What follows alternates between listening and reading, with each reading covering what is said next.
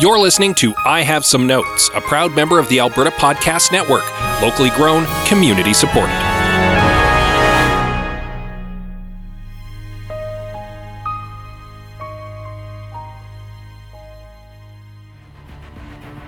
Hey Scott, remember that Charlie's Angels movie we watched last month? Well, here's a pitch. I want to flip it. Flip it? Yeah, I want to do an action spy adventure film, but this time from a man's perspective. Okay, I have some notes.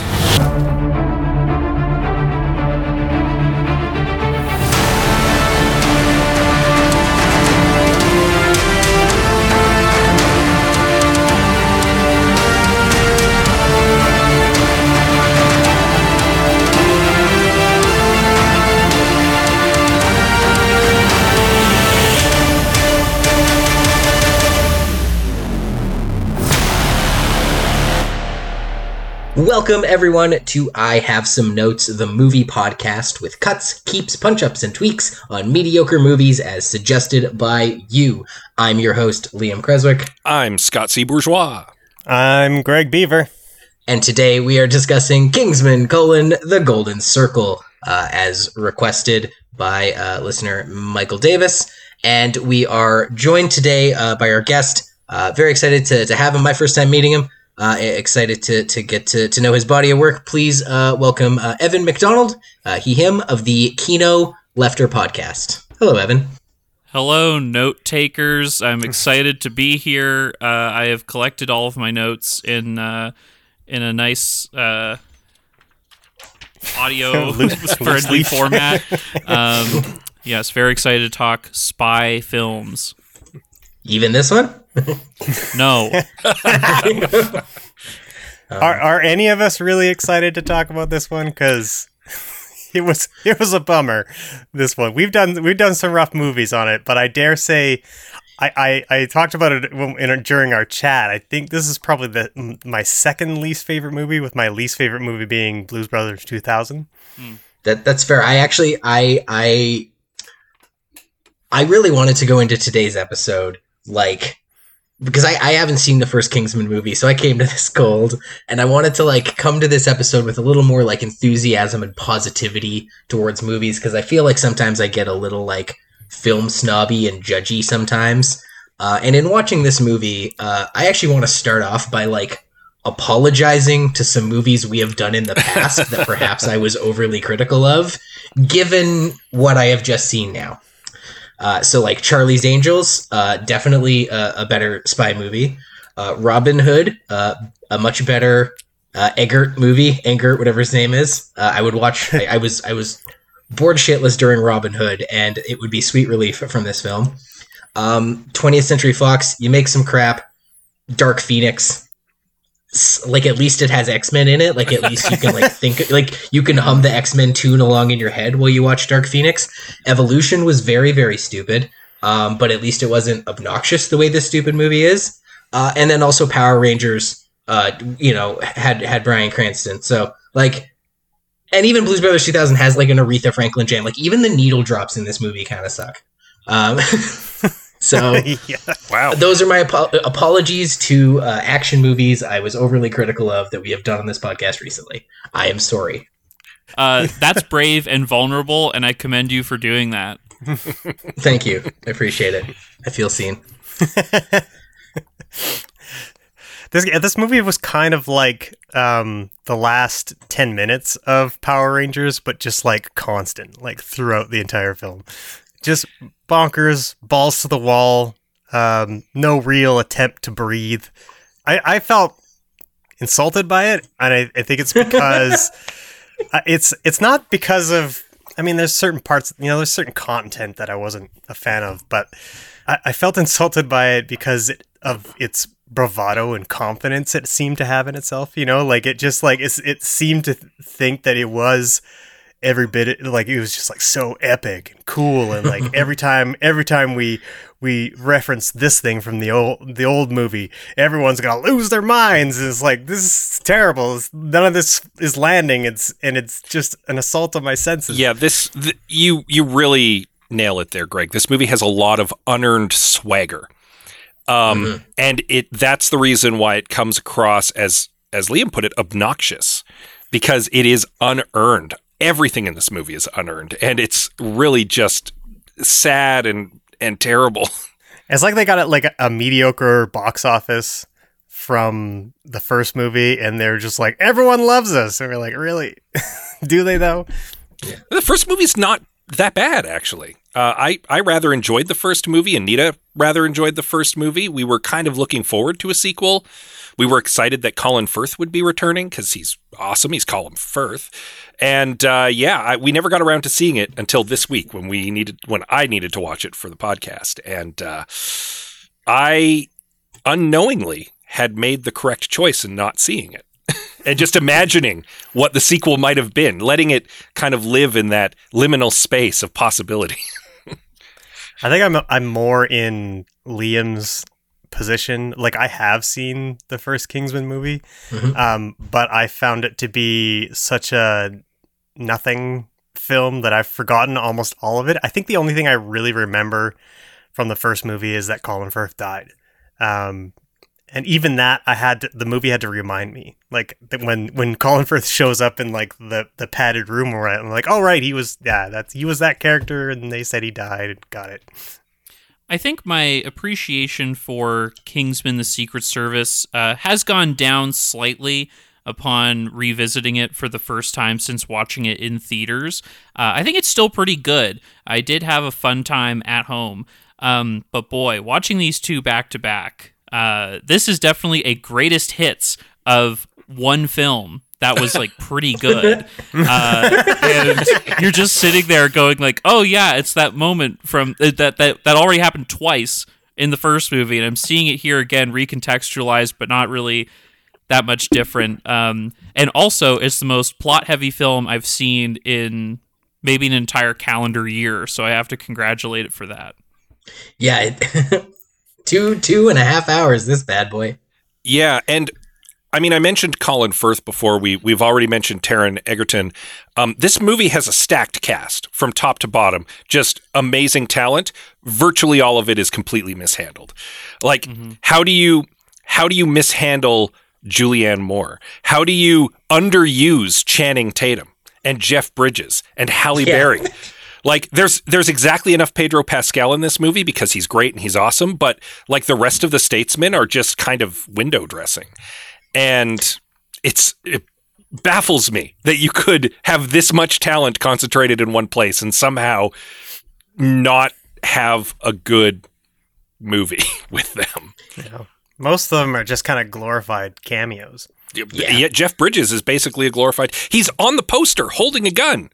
And he's basically a glorified cameo in He never gets out of his chair. He's like, let's uh, we'll go through the we'll go through the list here. Uh, obviously, uh, name of the movie Kingsman: The Golden Circle came out in 2017, directed by Matthew Vaughn, who made Kick Ass, uh, X Men First Class.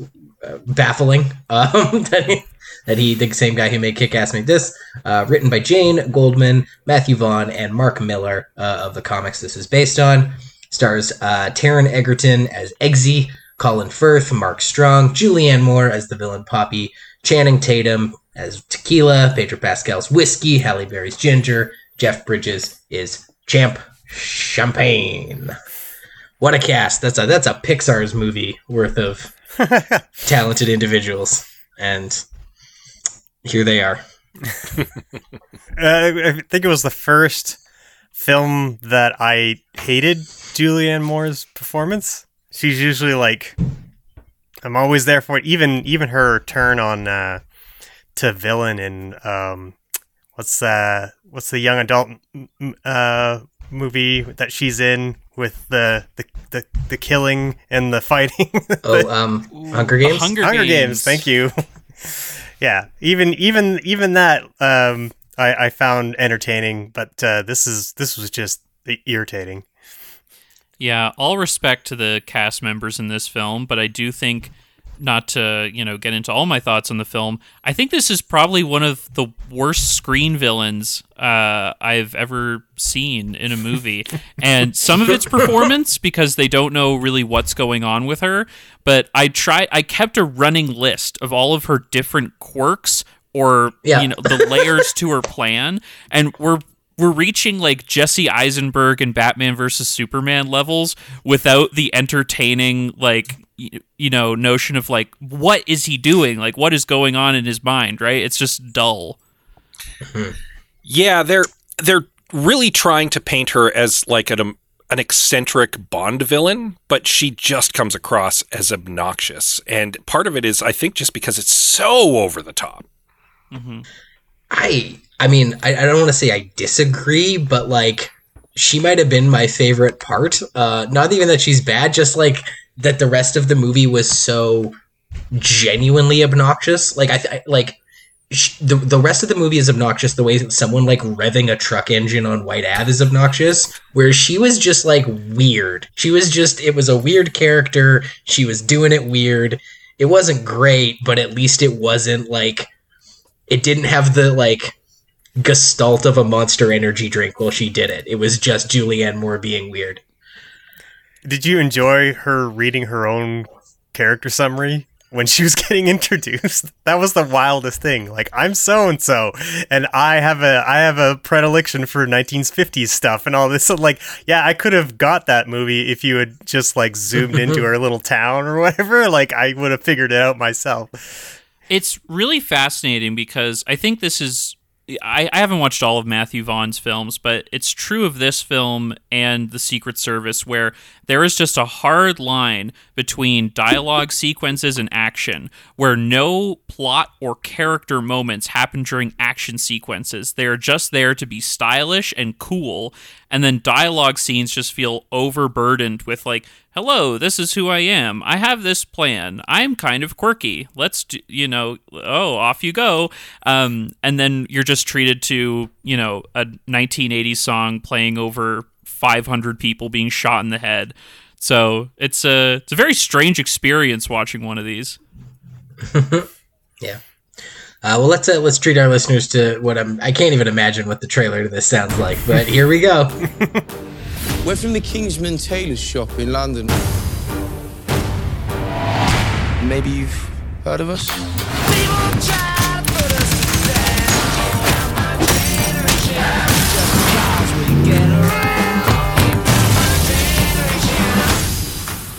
Today marks the beginning of a new age. Wait, I'm gonna show you. Say goodbye to the Kingsmen. Kind of got a bit of a save the world situation here. Welcome to Statesman. As your American cousins, we'll be working side by side. Let's get started. After the Kingsman headquarters is destroyed by an obnoxious 1950s enthusiast slash drug kingpin named Poppy Adams, survivors Eggsy and Merlin make their way to Kentucky to seek help from their American counterparts in espionage. The statesmen mostly sit around dreaming up ways to torture Eggsy's former mentor, Harry Hart, who is alive, by the way. They point guns at him, attempt to drown him, all of which is meant to cure him of butterfly hallucinations. Makes perfect sense to Eggsy, who goes along with it and whatever other heinous misadventures the Americans cook up. Also, Poppy has poisoned the world's drug supply to hold millions hostage to get drug prohibition ended, and it's up to the Kingsmen and the statesmen to stop her. Will they be victorious? You'll have to sit down for a two and a half hour assault on your senses to find out. Okay, so I had forgotten that they that her plan was to get drug prohibition ended. Oh. like, Yeah, no, it's, wasn't the- it feels incidental. Yeah. So, unfortunately, on my podcast, I try to watch films, you know, through a political lens. You know, what do these stories tell us about the times we live in? Trying to, trying to get a say like a coherent ideology out of this uh, was really exciting. Uh, Mark Millar, he's sort of like a left of center guy. Matthew Vaughn, I don't know, but tr- like poisoning all of the world's drug users to legalize drugs. Uh, while at the same time shaming drug users by going like you'll never do this again at the end of the movie uh, really interesting stuff yeah. I, I found it also fascinating that the movie kind of wanted to revel and celebrate Americana while also having a very dim, low view of Americans. like that was fun for me as well. Yeah, the, the president of the United States in this movie is almost comically evil. Um, and is so obviously like culture war Republican that it's it's it's not even subtle. It's right on the nose. It's right on the nose. It's in the nostrils. It's on the nose, and like I it's I and- laughed out loud when they when they when it came to that that cage scene in the in the stadium. oh Yeah, they're literally stacking cages of people. And not to be t- uh, okay, I, I don't go into movies going like this is totally unrealistic. But if you stack people uh, vertically, I'm sorry, people are going to be peed on. There's no way around it. Um, and uh, they're paralyzed. It's it's horrible. and just another quick note about the president, talking about sort of the movie's unearned swagger. Um, I I always find it grating when a movie is just like, and here's you know the the moral of the film, like the president is impeached and arrested. At the end of the film, and it's just like we have saved the country from the bad politician. We're we're doing his perp walk, like wee woo wee woo. It's just like this very like liberal fantasy sorry of just like ah the Yeah. structures of power are completely fine don't worry the president just tried to murder uh, probably billions of people globally through inaction but don't worry the new person will be fine Yeah, there's even a weird line where it she like Julianne Moore's like, I think the UN has no teeth, so even though I've poisoned everyone on Earth, I'm leaving it up to the president. They explicitly state that she's like, it might as well just be America calling the shots. Yeah, what I couldn't I couldn't parse what this movie was trying to say about like eh, like I guess like the drug wars, like or any of that stuff. And wasn't the wasn't the first one like about climate change? Yeah. yes it was about climate change What did it have to climate change, climate change? climate change bad solutions to it potentially bad people who care about it bad um, but killing people is cool if you do it very stylishly That seems like this approach to the war on drugs then. yeah like drugs Yeah. themselves are bad but we need to have empathy for drug users but also seeking to legalize drugs is nefarious in some way On Like, par with it's- cannibalism. it's uh, there's also cannibalism in this movie. Like as soon as I got to the cannibalism parts of my notes, I knew that this would be more off the wall than I thought it was going into it. Did they honestly the, the the cannibalism thing was just to make her seem evil, Oh yeah, Yeah. for sure. and I think it was because her her plan is to somewhat cr- cruelly like ransom drug prohibition. So they're like, we need to make sure everyone knows she's evil. So let's have her eat a. After she reads her own character summary, let's have her make a guy eat another guy, A guy so that when she tries to get drug prohibition, we all know she's evil. a guy who she inducts into her golden circle and they make kind of a big deal about like about who this guy is and then two scenes later he's killed um Yep. by her He got he got Like, recruited to show what happens to recruits who don't cooperate. yeah like it's it's but the the weird thing is he was recruited in a scene in which we get shown what happens to people who don't cooperate so why like it, it, it's the perfect microcosm of this whole movie it, there's there's something that's set up and then it's discarded two scenes later like it's just this isn't important anymore it's the whole movie in a nutshell This Yeah. is why the Golden Circle needs to move to ZipRecruiter to find the best candidates for the job because clearly uh, the sort of recommendation system is not working for them. And uh, yeah, like, I mean, it is sort of like an inverse save the cat thing that you want to have with a villain, either a note of like ambiguity or like, oh, they're so twisted, they're so sinister. But there's like 19 layers of evil and quirkiness that's put on her. And she's also like, oh, I also turn human beings into food and then serve them to my employees, but they're still loyal to me for some reason. And it's like, she has no bodyguards, also. It's just like, she's just alone in that diner. It's just like, eat this man. No, I do not. I, I would not like to eat the burger. Thank you. she does have two robot dogs Oh, that's. I forgot about the robots. There's also robots in this movie. Yeah, There- there's that robots. robot that was a trip. dogs, That was a robot trip for lady. me because I thought I had I thought I had seen and understood the scope of Kingsman, and when there were like tons of robots running around, I was like, I was, I was like, I really don't remember the first one at all. And I I do think the first film did have a villain problem. Uh, like Samuel L. Jackson just does have a lisp, uh, and then is trying to be like evil Mark Zuckerberg, which I think is just a template for a lot of like very boring uh, blockbuster films, but he never really does anything individually evil to make you hate him. Uh, he just sort of walks around and talks about his plan. So I think they tried to remedy that problem in this film, and uh, Too far uh, the other way. they- Well, he yeah. does shoot Colin Firth in the face, though, right? He does That's shoot true. Colin Firth in the face. like at the end of the film when Right. it's just like I never really bought him as a villain. He was just like a bored guy with too much money, which I mean, folks don't want to get into it, but um yeah, it didn't work for me in that film. Uh really didn't work for me in this one. I, I just for for um journalistic scruples was there anything we liked about this let's discuss Yes. what, what worked what we did like There are things that I like about this movie. Um, I do kind of like that the um, that the American president, when uh, given the ultimatum by Poppy, like I will kill every drug user in the world unless you lift drug prohibition, is like, well, I guess I just won the war on drugs. Let him die. And I was like, okay, yeah, I buy that. Number two, uh, number two, I like that Eggsy hooked up with the princess from the first movie. That he that he hooked up with at the end of the first movie that they're still together and that is actually a through line in this film. I like. I think that's well done. It would have been it would have been real easy for this movie to forget about her as just like a james bond girl but the fact that they were like no they met in the last movie they slept together and that's turned into a lasting thing. Okay movie. I'll i'll i'll grant you that sure though and much like it was just discussed a lot of things get introduced and then immediately discarded their relationship and any hurdles it experiences in this movie no longer a consequence not, not Not a- really yeah It- so they set it up and then discard it Um, there's some there are some decent action beats. I like the idea of the statesman. Um, the movie has has bones. It's got some good ideas, but it's it just fails to execute on any of them, and it has too many ideas. And one of the big issues, and this might be tiptoeing into things that I want to change, is that it's really, really hung up on trying to get Colin Firth back to life, and that really muddies things up a lot. I do have a selection of things that I enjoyed about Kingsman: The Golden Circle. Um, One very specific thing.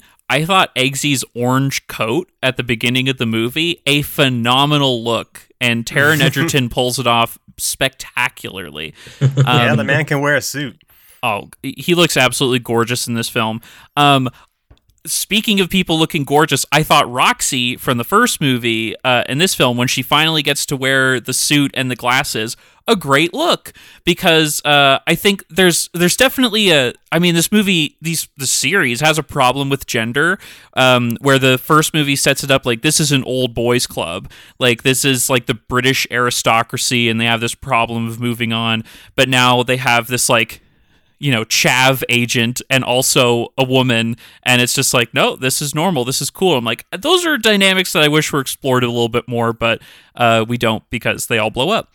Um, I really liked the idea of a uh, applicant to Kingsman who was rejected turning bad. Uh, I think that's a fantastic premise for a villain. Uh, I think they could even be the main villain because it taps into. Yeah, I, I don't want to get into too much, but uh, yeah, I thought the idea of that was cool. The Statesman also very cool concept. I always love the sort of uh, Earth Two version of things, right? Where it's like, oh, it's everything Yeah, like you fair. do, but slightly different. Now we've just themed everything around drinks. Um, I don't really. I, I think they could have been a bit more creative with the names for their agents. Um, that's a minor note compared to everything else in the film. Um, but I also, yeah, I really like the cast. Um, I think that especially Taron Egerton is doing a great job. He clearly very cares, uh, cares a lot about the series. I think he's delivering a good, good, uh, good turn. And like, yeah, the Statesman, they've got the the sky is dark for all the stars are here, um, but they have nothing to do. I think I'm going to say something slightly controversial in that I liked Elton John in this movie. I, I was like, I was like the few times that I was uh, genuinely laughing and, and having a good time. His uh, his action scene at the end was great. He had a he had a great mugging of the camera while he's giving a guy a huge jump kick, and I and I liked that quite a bit. Um, yeah, that's that's my one um, oasis in this film. Shockingly, I have to agree. I was quite pleased with Elton John amidst everything else happening in this movie, seeing one of you know planet Earth's bright lights, uh, Elton John, shine on screen. Uh, and I think him yelling at the person to like get out of his room uh, when she was doing her villainous uh, video. One of the only times in the movie I laughed. So thank Yeah, you, Sir was, like, Elton. the best joke in that movie. I liked Julianne Moore. I, I don't like her character, but I liked Julianne Moore in this movie because I like Julianne Moore in every movie. Legit. Um, and her and her weird, her weird like I've taken over the airwaves and this is my threat video in in and of itself was sort of entertaining. So very Adam West Batman. Uh, if she was in a green leotard with question marks on it, uh, it wouldn't be much different. yeah, Actually, it would make her make a lot more sense if she was in a 1960s needs to play the episode of, of uh, Batman. Yeah. Just a couple more Dutch angles and like a pow and a wham when they're fighting her. Perfect. I think that would have made this film 10, heck, 15% better. yeah, I think um, one of the reviews I read said that um, the tone of the movie is like for everything to be insane, but they they play it straight the whole time, or or or at least take it seriously. And I actually, I think that might be part of the movie's downfall. Is like there there are a lot of things that are patently absurd in this movie that would be more fun if if we got more acknowledgement that they were absurd. Like I, I think of the, the ski lift scene where they're where they're going down the ski lift, and for some reason, this gondola, um, not only is it like a big sphere, but like it has like the capability of spinning so fast that Yeah. the g forces will will knock you out, and like and and and, and on top of that. It ha it ha it's remotely controlled by the villain's iPad. Well, like that is that is some deep intuition there to to, to think that to to have like some sort of like uh, Bond s death trap that you can throw your your villains into when they're trying to escape, Full or your heroes into rather. full disclosure, when that uh, ski chalet lair appeared for the first time on screen, I was like, "Wow, did Poppy sublet from Blofeld?" okay, I got so excited because, okay, I'm a huge James Bond fan. On Her Majesty's Secret Service is one of my say, favorite Bond movies. So, uh, the the previous movie, they went to the mountains and using my Bond brain, I'm like, they can't repeat locations that frequently. You got to wait at least a film to go back to the snow. But they go back to the snow in this movie, and it is basically, um, you know, the the mountain The- research facility, and uh, yeah, I was waiting for more excitement there, uh, and I certainly didn't get it. Um, but I the locations I generally liked.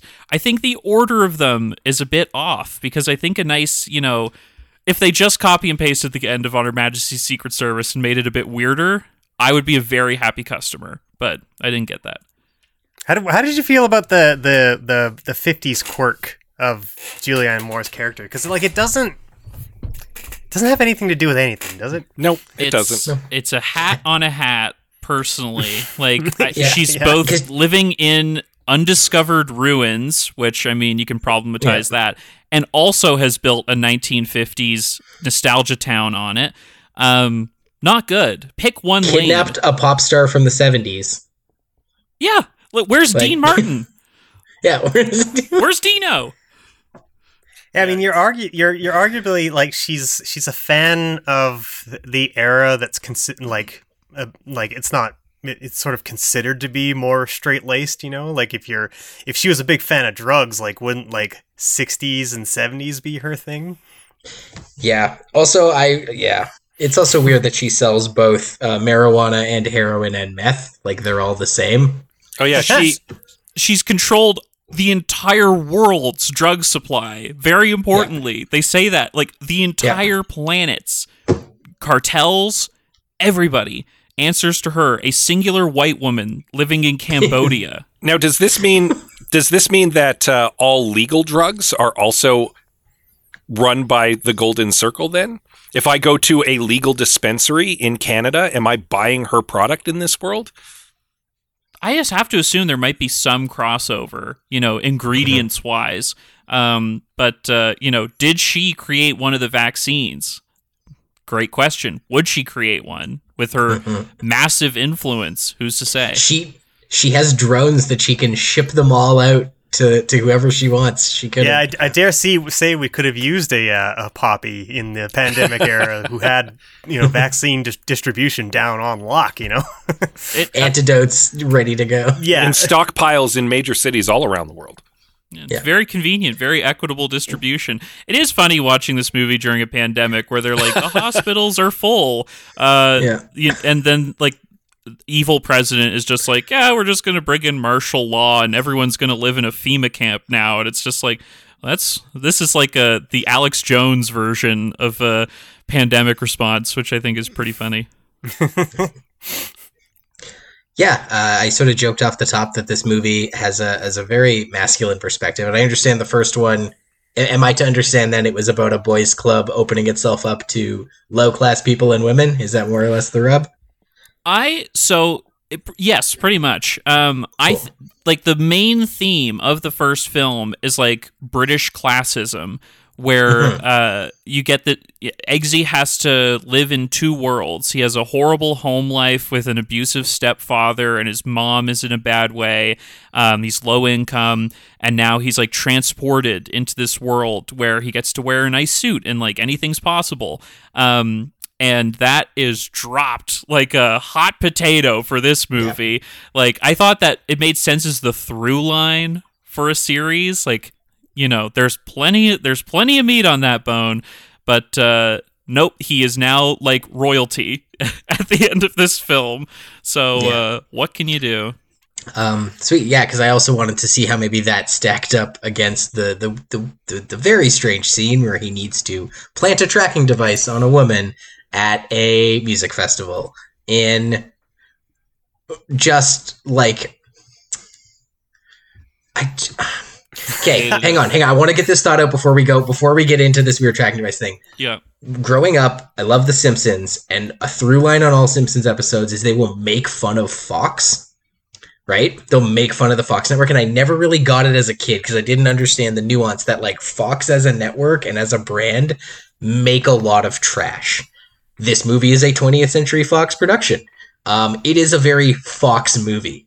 Um, and so to that end, that is my only explanation as to why this scene happened because like all my instincts say like my, my notes want to be like cut it don't do it but it's like but then it wouldn't be a fox movie if they didn't plant a tracking device on a woman by having someone finger her.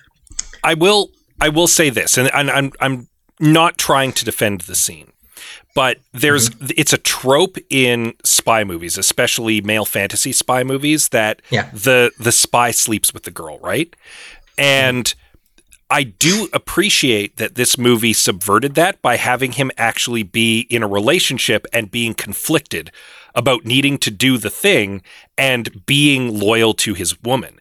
And that that was an interesting idea. And again, this is another example of the movie has some interesting ideas and does not execute well on them. And that's the thing. The, the say, I don't want to sound like a prude because again, what I'm about to suggest is antithetical to the company that makes it. But they could have had all the things you just described. But if it was like the the tracking device was on his tongue and he just had to make out with her, we didn't need a camera shot going up the vagina, Yeah. like up the vaginal canal and into her bloodstream. For again, I, am not defending. I said this. I screamed "wow" out loud several times while that that particular camera shot was happening because like it just it kept like I, you know it was just it was that and the the hero swell music that really pissed me off. Yeah, they hear Uh, us so like as if yeah as if like because it's like I didn't even because the whole that. scene is like he's like the the idea of the scene is that he kind of like he's trying to convince his would-be wife that uh, hey can i sleep with this woman you know for the good of mankind To I save guess, the world, whatever. yeah. but, yeah but like you know he, he's the crux of it is like he's basically made a mistake because he's he's not you know he's he's unsure about his commitment to her so then so when it gets to him you know just going through with it like the idea that they would juxtapose that with like a hero swell as if he did the right thing and then of course how how gross that whole scene is on top of it is just like it. Uh, yeah, I, I I don't know that there's been a single s- a scene in a movie that's made me that angry that quickly before. I think uh, my very specific issue uh, with that scene is like I think in a spy film, and you're right. I, I liked the inversion of it where like he is concerned about his home life uh, and like an actual relationship and like how that would affect you know his emotional life. But I think the it really really rubs me the wrong way because they just they take they they make it more evil essentially. Like if it was just a classic spy thing of like i need to seduce this person to get information out of them mm-hmm. i'd be perfectly fine with it. And then you have that sort of like romance right? Or maybe it's a setting thing that you can change. But instead like it is like an invasion of her body that's required for Yeah. the the mission to proceed. And I, I feel like that's just very sinister and it, it's it is played off as this like epic moment right where it's like oh i guess you didn't see this coming in this film and it's like i wish i didn't you know i wish it wasn't in the film Yeah, like like to me, like it the, the end- like it just the, the end of it just turned it into a rape scene. And I was like, this is fucking, this is incredible. I can't believe this is happening. Yeah, like, and again, I I cannot underscore enough. I was not defending the scene. I, Oh, yeah. I No, merely we- was stating that we I know. We know. understand the intention of the scene. Yeah. Oh, yeah, for sure. Yeah. Yeah. you're uh, on notice you're Can you canceled also just Oh, no. be, imagine being the like CGI graphics department guy who gets this request come through where it's like, all right, we need uh, CGI belly button, CGI panties, and then the camera's gonna go up. Oh, do you C- think yeah. that was CGI? Yeah i i, What- I think it? so Uh, like, yeah, even her hand going down the belly button or his hand, it all looked, it all looked Yeah. Okay. CGI. you have to work on that for six months like just can i get a break It's No. going. That's on someone's demo reel. Oh no. Her goosebumps are not titillated enough. She's into it. Get me those goosebumps. Matthew is not pleased uh, with uh, you know the panty, the fabric. Uh, you know, you, you better shape you better shape up over this, or they're going to have to go to some other extremely low cost uh, CG production house that is, of course, non unionized that will will- shut down a few months after the film is done. You beat me to the punchline. Yeah. Well, on on that, then I think it's uh, time we we uh, hear from our pals of the Alberta Podcast Network and come back with some like fixes. Question mark. I this f- fixing this movie. It seems less like f- making it good and more like getting a drunk buddy up off the floor and home safely. Like we're gonna fix we're gonna fix him up. We're gonna make sure he's you know able to stand on two legs. Anyway, we'll be back in a second.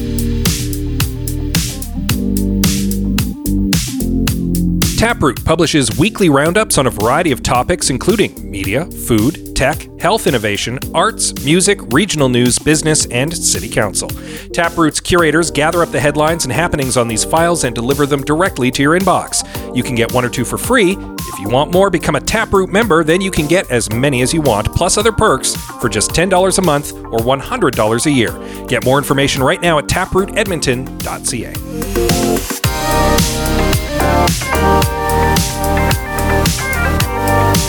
Welcome back to I Have Some Notes. We are talking Kingsman the Golden Circle. We're joined by Evan McDonald of the Kino Lefter podcast. Can uh, what, what do we got to, to fix this movie? I I'm not even sure I want to engage with. Actually, no, that's not true. Um, I have I have notes. I have notes, but they feel futile. Like I have true script notes and thoughts on how to how to like tighten up certain things, but I almost like don't want the movie to have them. I don't. There's g- good movies get notes. You you go sit in the corner. this movie is very bloated and uh, it it can use a lot of fat trimming and i think one of the things that is very glaring in this film and i almost hate to say it is that the movie's very hung up on bringing colin firth's harry back to life and they're willing to kill off all of the rest of the kingsmen to do it and that is terrible. That's a terrible idea. And I think that my big fix for this movie is don't bring Harry back to life. He's dead. Like that, he served his purpose in the first movie. And the movie gets more interesting if part of Eggsy's journey in this movie is trying to prove to himself and prove, in a way, to the other Kingsmen, though he doesn't really need to, that he is a worthy successor to Harry's legacy. You could still have Colin Firth in the movie and some flashbacks like they have at the beginning of the movie with him learning like table manners, but you don't need to actually have him physically come back to life. And I think that a lot of the stuff that Harry does in the film could be filled in by a different character named Roxy, who you don't fridge at the beginning of the movie. Yes, yes, I I mostly agree with that. I want Roxy back. I had a maybe sort of a twisted note for Colin Firth. Uh, I think you can bring him back, but he's evil this time.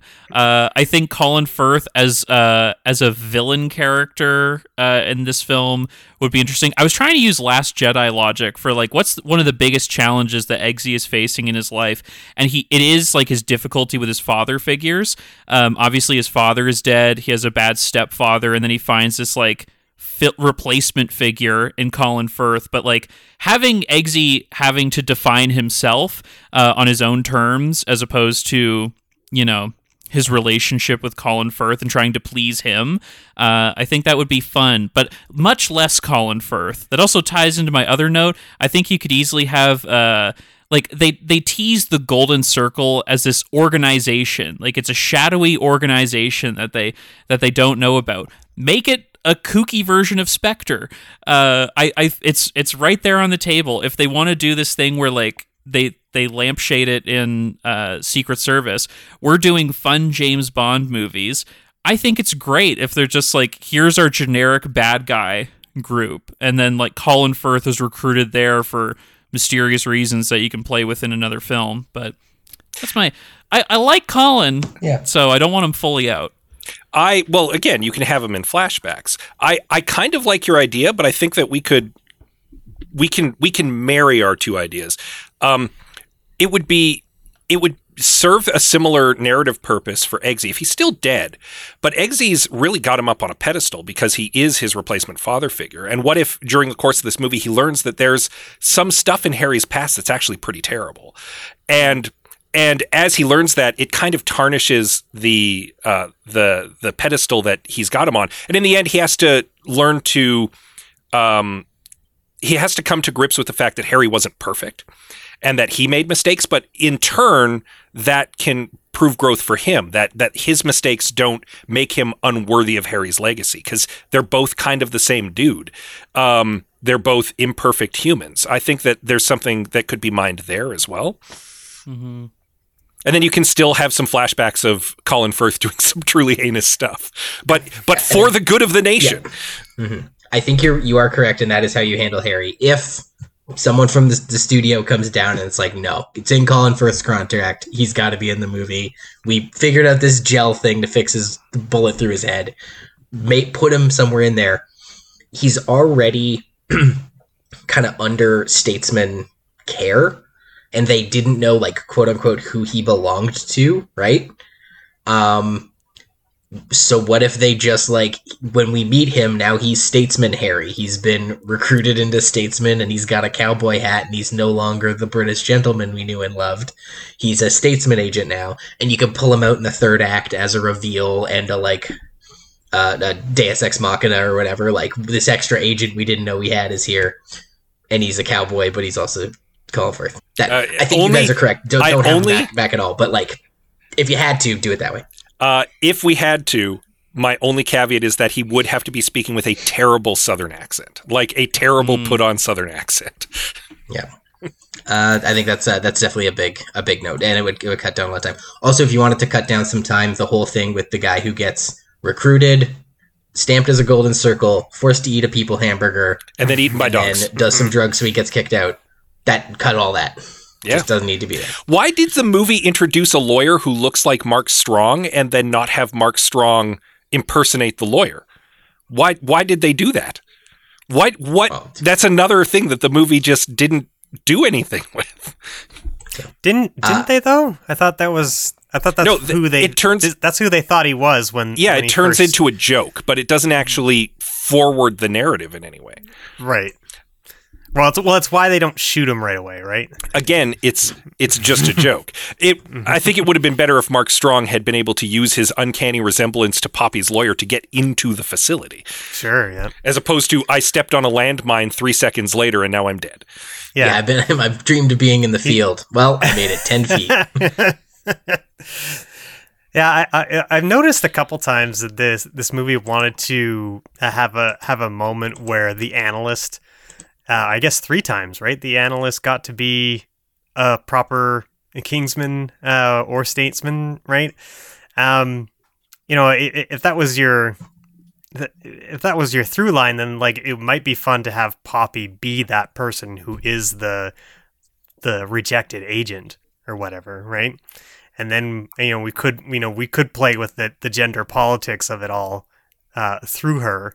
Um, um, so at least they would be at least they would be give her some proper motivation. I mean, obviously the drug stuff is wild and crazy and like and I, I I think for me the the the revenge plot was enough like if she was if she was just out to get the kingsman um and and just considered it her life's goal to just like sort of end the organization altogether you know especially like if if she destroys one organization and then it turns out ah fuck there's another one there's in the united states i got another one i gotta go destroy this one right like that's perfect m- motivation for a continuance of her villainy Yeah, you can and you can still have the uh, the rejected guy from the first movie in there because she could be actively recruiting other agents who have been rejected no by the sure, organization. Yeah. yeah.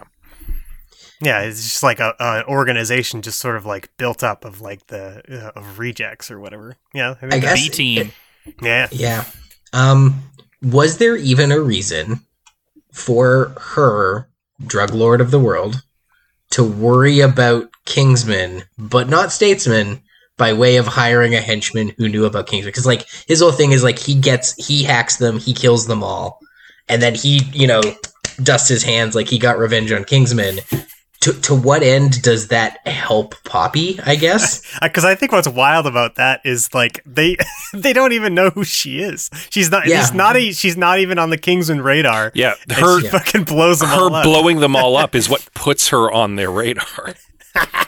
I think um, if you're familiar, again, I read too many comic books. If you're familiar with either the Justice League story Tower of Babel or its animated adaptation Justice League Doom, it sort of revolves around Batman like prying too much into the lives of his fellow Justice Leaguers and coming up with like plans to defeat them. Then they fall into the wrong hands, and I felt like there there was the the skeleton of that story here where like they failed to find this like hand and then it hacks into their database and then it knows all of the private information of their agents like their addresses are in there and then they're all taken out. Like i feel like there you could have complicated the merlin figure by going like merlin you know why do you why do you keep all this or something? Right? Or it's like oh in case you ever went rogue we needed to know how to take out the kingsman. And then it's like maybe he could be on some redemption arc maybe maybe he's secretly bad i don't know but Oh, it's I just, like that a lot. There's, there's like, there's a, there's a kind of a, a reasonable, reasonable. It would be reasonable for someone to do that. Like, this is a secret organization. It's a rogue organization. Like, I, you know, I feel like this has to be here in order to keep you folks in check. I think that's that's a really interesting angle, Evan. Uh, and you know who I'd actually rather see have that because I also might might is maybe uh, Pedro Pascal is Mm. that's his thing because his motivation for betrayal as it stands now is nothing and stupid. So, so like your thought, and it does make more sense for like the analyst to have a bunch of secret weird files. But Pedro Pascal needs an actual motivation, which he does not have. So I'd like to borrow that, please, and give it to my pal Pedro. Um, no, legit. the only one I could come up with that was better because this whole thing was like, if all the drug users die, then liquor sales will go up. That's his reason for betrayal. Stupid as hell. So at the, I like this better, but what I had on paper was um, that he should realizing what Julianne Moore's plan is, and that she's she's literally got everything from marijuana to meth on lockdown. He should want to be like, "Can I sell you Statesman?" Especially now that Kingsman is destroyed, you now own a very profitable liquor company, the one drug you don't control, uh, and this weird secret service, you know, to, to back up your robot bodyguard dogs. that was my my pitch to make his thing better. But I think uh, I, I like maybe having him do what we discussed there the the the Batman Doomsday or Batman Doom uh, plot. It would also be a better betrayal for him.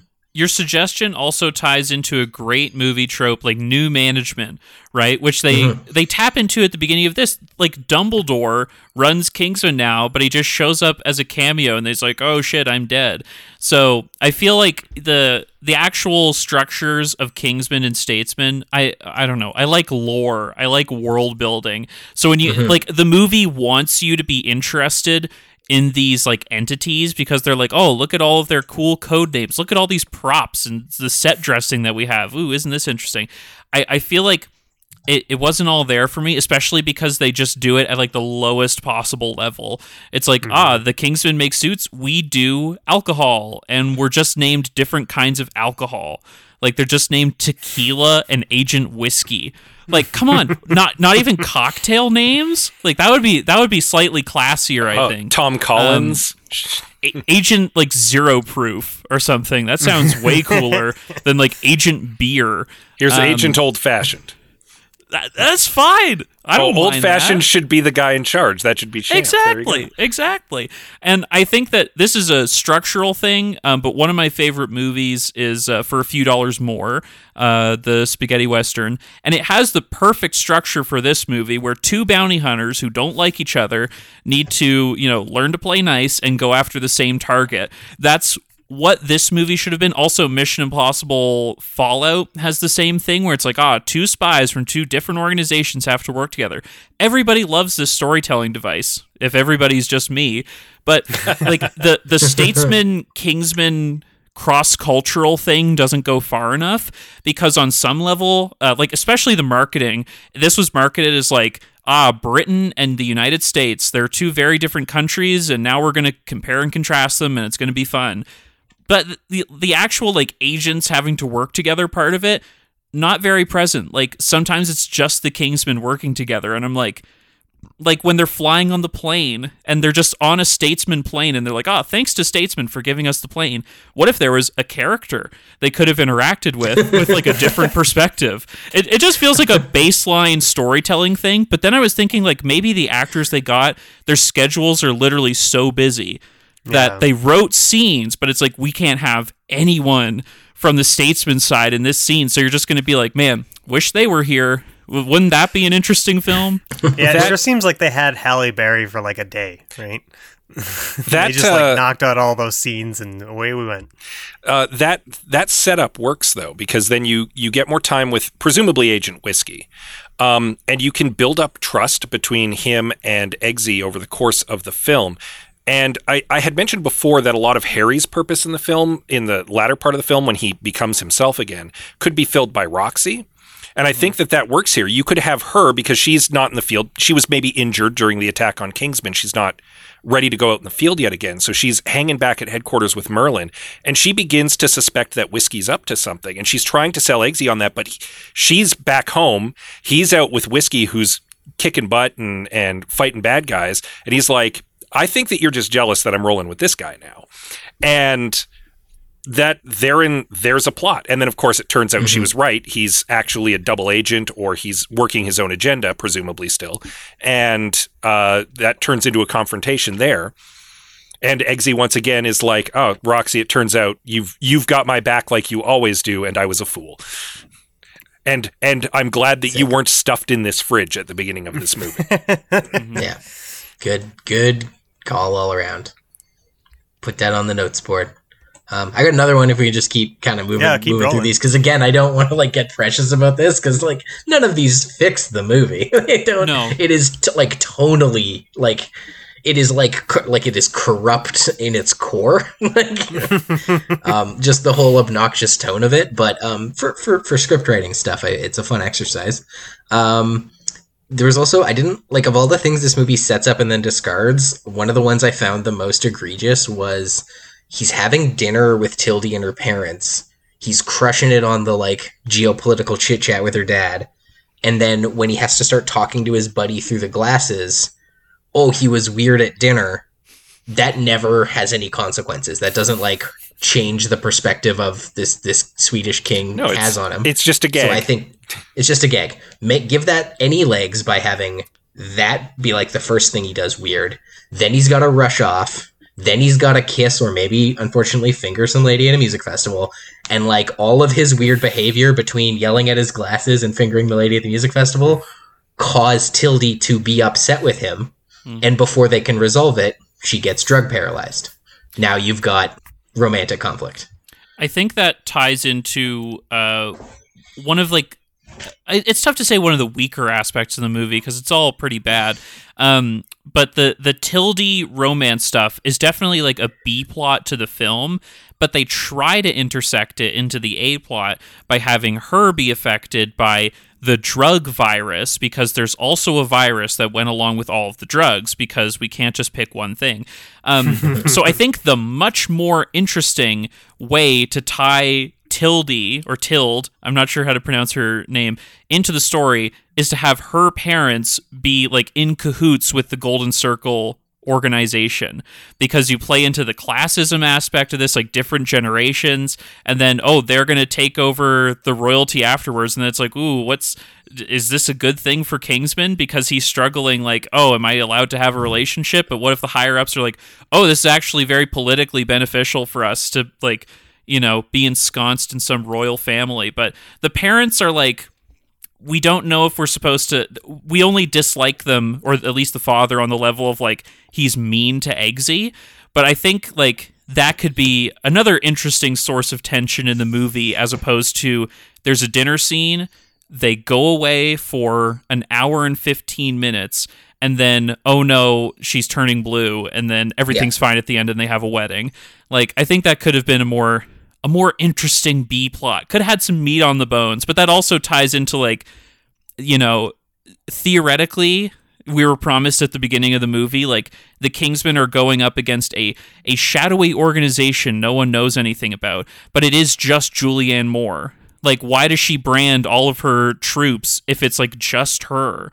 Like if she was part of a larger thing you know i think that's good franchise filmmaking generally uh, and if they are making bond ripoff movies that's just what the bond movies did and it worked very well for them so take that note kingsman the golden circle Yeah, her secret society is is very like weird in scope and I mean, the the most successful conspiracy is a conspiracy of one. I will say that. Hmm. And apparently that killed the conversation. no, no. I was just gonna say, Greg, did you have uh, did you have any notes? I think we've all we've all weighed in on what we'd fix or change. Uh no, I had I just kind of talked about the adding some gender politics into it, but I don't really I said in our chat that like uh, we often get people joking around with this like um, X movie is unfixable and I think this is the first time that I would have actually agreed with that.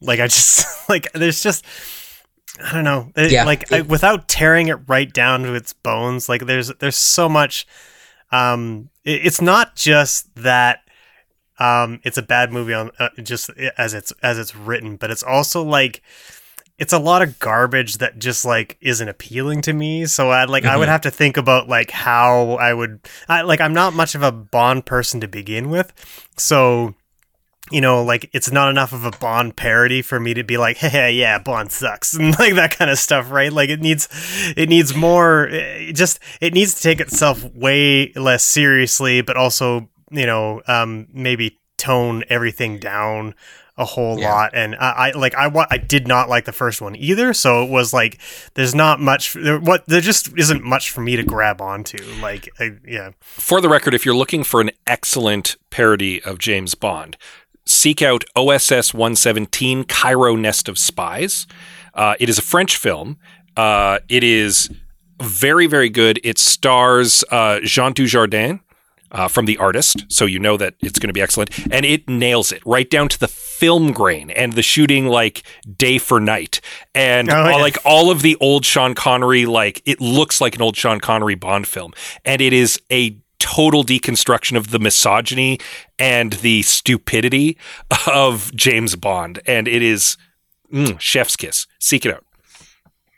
Yeah, this this seems to more almost like revel in it than For than sure. wanna, like This is a that- celebration of those tropes. It's not a deconstruction of those tropes. Yeah, that's Which a good is- way to put it. And oh, go ahead. Oh, sorry. Go. Okay, and that's really fascinating because especially in the first film, uh, there's so much meta commentary. Generally, I am not a fan of it in my movies because they were trying to go like, yeah, this is James Bond, but it's way better, uh, which I would have to say they did not accomplish.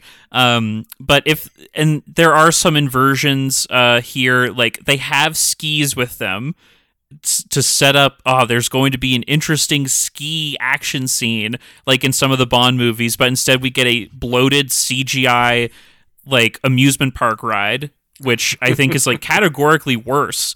Um so they're like both trying to poke fun at like the roots of this genre while like like going like worse politically and also worse action wise because uh, like there are some moments I was trying to find like the moments of practical effects because a big highlight of the Bond films is like doing things for real. Like most of the time like there are actual stunt performers doing you know the action sequences but I think because of like Matthew Vaughn's very stylized approach to this there's just the action has less impact than it's like you can only see like 50 people get shot in increasingly brutal ways um, to make it interesting. Also, I don't think there's like any gore in this film. There was blood and gore in the first Kingsman movie, which I think set it apart because it was trying to be R rated. Um, this one, it feels PG 13. So I feel like Yeah. yeah, that's other a. than the legs, the legs in the meat grinder. I think you're right. Yeah, there's no blood. In, there's no really blood in that scene either. Like there, there's even a there's even a point at which the guy's clothes are coming out one end and hamburgers coming out the other, which I don't know how that works, but like, and it was not bloody clothes either. Yeah, the the movie is uh, surprisingly cartoonish with its violence in a way that um, the first Kingsman I feel wasn't. And I think that uh yeah ties to so sorry something Greg, Greg had said something at the top that I, I I liked when you were like oh it's like it's a bad movie it it because I was asking you like what your fix was and you're like it's just a lot of garbage and that's it's why I started off with an apology to so many other movies because a lot of those movies were bad or like failed to do what they set out to do or made poor choices. This movie is full of garbage. Like it like that's what I mean like the the the attitude of it and the the like what it values and what it wants to put front and center and what it feels is lower priority is trash. Like it's true. I i've i've struggled not struggled but like been made the choice in my time as host here to try not to describe movies as stupid. Because i mm-hmm. think it's really lazy criticism but i this movie is stupid. It is it, it, it again it's a fox movie. It was very fox. But let's hear what you guys had to say. Uh, our, our uh, uh, listeners uh, of course weigh in. Um, if you have any suggestions for us please hit it up. This whole season we are taking your suggestions. Um, and thank you to michael davis uh, nonetheless for making us watch this uh, and having us watch this. Uh, i hope you're not I, I hope you wanted us to watch it because it was such a, a, a flop and not because you love it and wanted to hear our take. Because if that's the case, I'm very In which case, we're sorry. Sorry, We're Michael. sorry. Sorry, Michael, or you're welcome. Or, yeah. Um, but nevertheless, we've got some comments from you whenever we solicit them on our Facebook and Twitter at I Have Some Notes or on Instagram at I Have Some Notes Pod. You drop the comments, we'll read them like I'm about to do now. Uh, Olav Rockney says, okay, to start with, remember what worked in the first movie. Fundamentally, the first movie was about class snobbery. It's about rich people who have a disdain for the working class, Eggy and his, Eggsy and his classmates, the plan of uh, Richmond Valentine, etc. Um, double down on that theme, Olav says. Eggsy has gone up in the organization. He's proven himself repeatedly, but the founders of Kingman don't see him as one of the good old boys. That's your B plot source of conflict. Uh, but have the class and the class, but the class and classism has to be in the story. Um, remember, Eggsy is also now a public figure, and since he's a commoner who's dating uh, the Crown Prince of Sweden, and as Megan will tell you, the tabloids have a peculiar relationship with commoners who date royalty. So there's your C plot. The tabloids are targeting them. So that leaves the A plot. Uh, in the first movie, it was a spin on the old James Bond plot, the movie uh, Moonraker specifically. The second movie attempted to do uh, the classic Thunderball plot, didn't really work in the B and C plots. Uh, he, so Olav is suggesting Tomorrow Never Dies as the as the plot. Uh, try to keep it set mostly in the UK, since the whole rival service in the UK really contradicts the whole point of a stateless spy agency, which I would agree with. Uh, and then Olav also uh, agreed with you there, uh, Scott. Don't need to bring Colin Firth back. So undermines his sacrifice. Olav, you put a lot of thought into this. Um, and you came up with a better movie, frankly. Matthew Vaughn is calling you. Pick up the phone. They need to figure out what they're doing after The King's Man. Which, to be fair, I am going to watch. Like, Uh, me too, yes. Uh, Is that is that also a Matthew Vaughn joint, or is they they've moved on from him? No, it's okay. He's back in the director's chair for both The King's Man and Kingsman 3, which Oh, is really? happening. Oh boy, I was looking through his filmography and I, discovered that um, I don't like almost any of his movies. I haven't seen Layer Layer Cake. I've I heard it's liked. Layer Cake. I actually just watched it recently, and I quite enjoyed it. Yeah, But, I mean, the, like, Colm X-Men is Cl- in it. Yeah, I mean, like X Men First Class is like probably for me. I think it's the worst X Men movie, maybe aside from Dark Phoenix. Really, And- you liked it and- worse than Dark Phoenix. I find that shocking. it's not. No, I just I said probably Dark, Dark Phoenix is worse, but I did not like First Class at all, and I didn't. Yeah, I wasn't. I, I just yeah. I I think like Kick Ass is probably the only movie that I liked of his, and that's mm-hmm. yeah. So he's kind of a middling director for me, and yeah, that's probably just yet another reason why this like wasn't picking up on anything that this movie was laying down. I just have to quickly put my cards on the table with my least favorite X Men movie, Apocalypse. Yeah, it's Haven't bad, too. seen, have not seen that one, and I feel better for it. Yes, I you've made the the correct haven't s- decision. yeah, it's the only one I haven't seen, so I say Dark Phoenix. Um, so is that counting New Mutants? Ooh, yeah, that I, I would include New Mutants in that. Um, Apocalypse is certainly a film that could use some notes. Like at some point, uh, it's just like, well, billions of people around the world have died already, and you're just like, the entire planet's culture has changed because of this event in the film, and then it quickly moves on. So it's one of those movies. yeah, sweet. Um, at movies work comments no Colin Firth. The movie is about Egg and Roxy having different views on work life balance and learning from each other. Tatum dies and Strong lives. The deconstruction of the old systems now happening everywhere. Strong has to learn to step up as leader. Uh, with Yeah. of course Mark Strong being being Merlin. I think that's not dissimilar to what we discussed. Everyone, Yeah. everyone's recognizing that Roxy is great. We must stand Roxy. And that uh, Mark Strong probably shouldn't have stepped on a landmine, and that Colin Firth should still be dead in this movie. Okay, sorry. Can I can I quickly introduce this? Um, I hated that death scene, but this is also the one millionth piece of media from the year 2017 that uses John Denver's "Country Roads Take Me Home."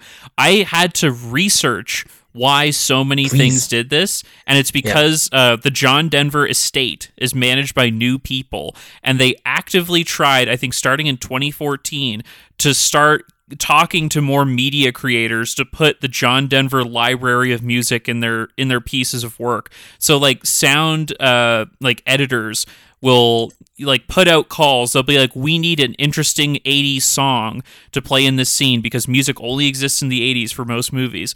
So they they are in constant contact with movie studios going like have you considered putting Country Roads Take Me Home in your movie? And you know what? They say yes. So it's a great song. It's a great song. But 2017, we reach peak saturation levels, and we're, you know, we're still pretty much there. Oh, I love I love that piece of trivia. Thank you. That's that's a, that's wild.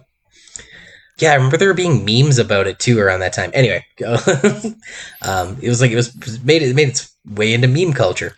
If you were Um, making a 2017 period piece, Country Roads Take Me Home would need to play in it. Yeah. uh, movies at work continues bigger role for Halle Berry, a fun foil for Strong to play off of. I'd be inclined to agree.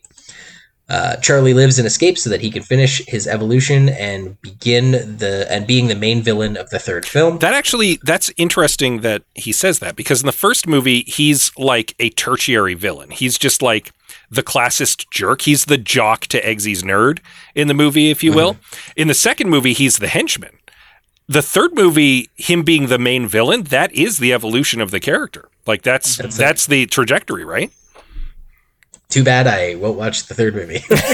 uh, also, this commenter wants more Elton John music, just cause I would agree, agree, and make Julianne Moore's death less anticlimactic. I mean, maybe she should have gone in the meat grinder instead of uh, Pedro Pascal, but It was Yeah. right there. It was Right there. It's Chekhov's died meat next to it. grinder. I mean, someone was going in that meat grinder in the end. Yeah. It just wasn't Julianne Moore. Thankfully, it wasn't Elton John. Yeah. Oh, can you imagine?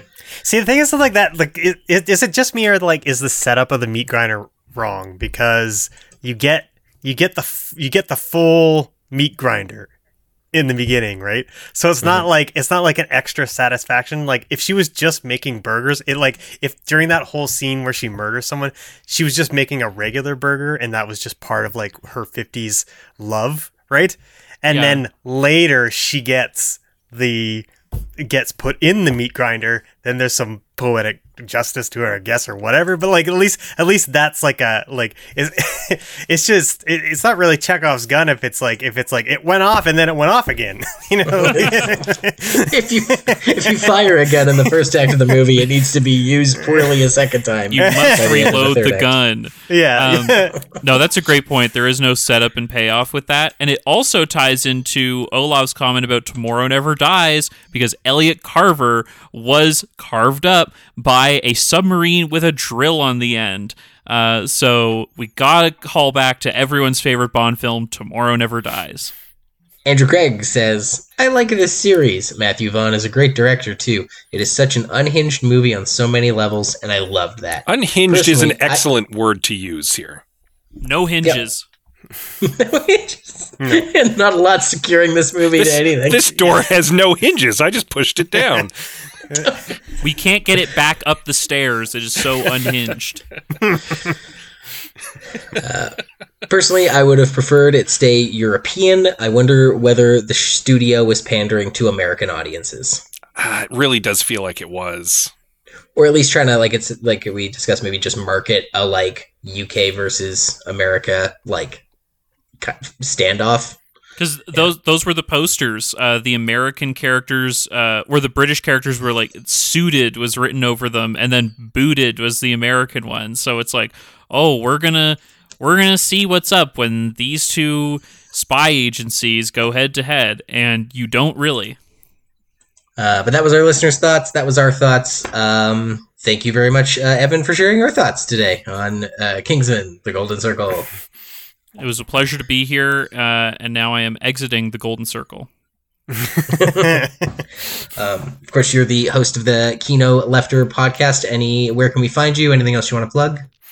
Well, you can follow the podcast on all of your social media platforms of choice except for TikTok. Um, there's a Patreon for the podcast, uh, like most podcasts. Uh, I'm currently doing a series on all of the Planet of the Apes films over there. So I Oh, am si- I am six films deep into that. Um, uh, and it's been a lot of fun. So if if you like my my skewed views on the movies, you can hop over there and listen to it. Well, we'll have to exchange some notes because I just watched all of the Planet of the Apes movies this summer. So Oh, you're perfectly in sync. You've got movie mindset. You're ready to to think about apes. think about apes in a new way.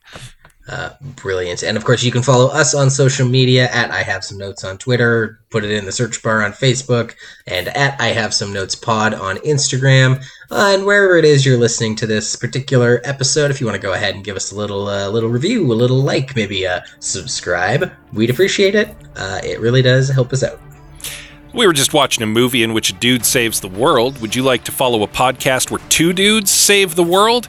Kyle and Dave are tasked by an evil machine with watching bad movies, or it will kill us all. You can find Kyle and Dave versus the machine and more right now at albertapodcastnetwork.com.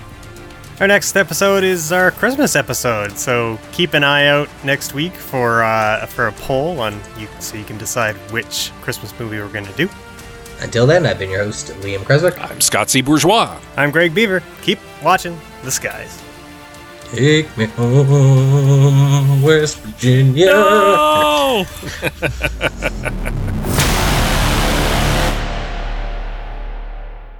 Hello, I'm Elizabeth Bonkink, I'm Andrew Paul. and we're the hosts of the Well Endowed Podcast.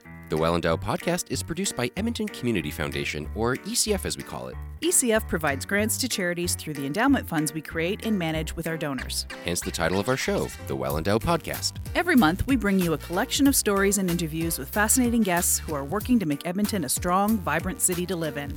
Through these stories, we look at the space where endowments intersect with your communities. So if you're interested in the people and issues impacting your community, check out thewellendowedpodcast.com.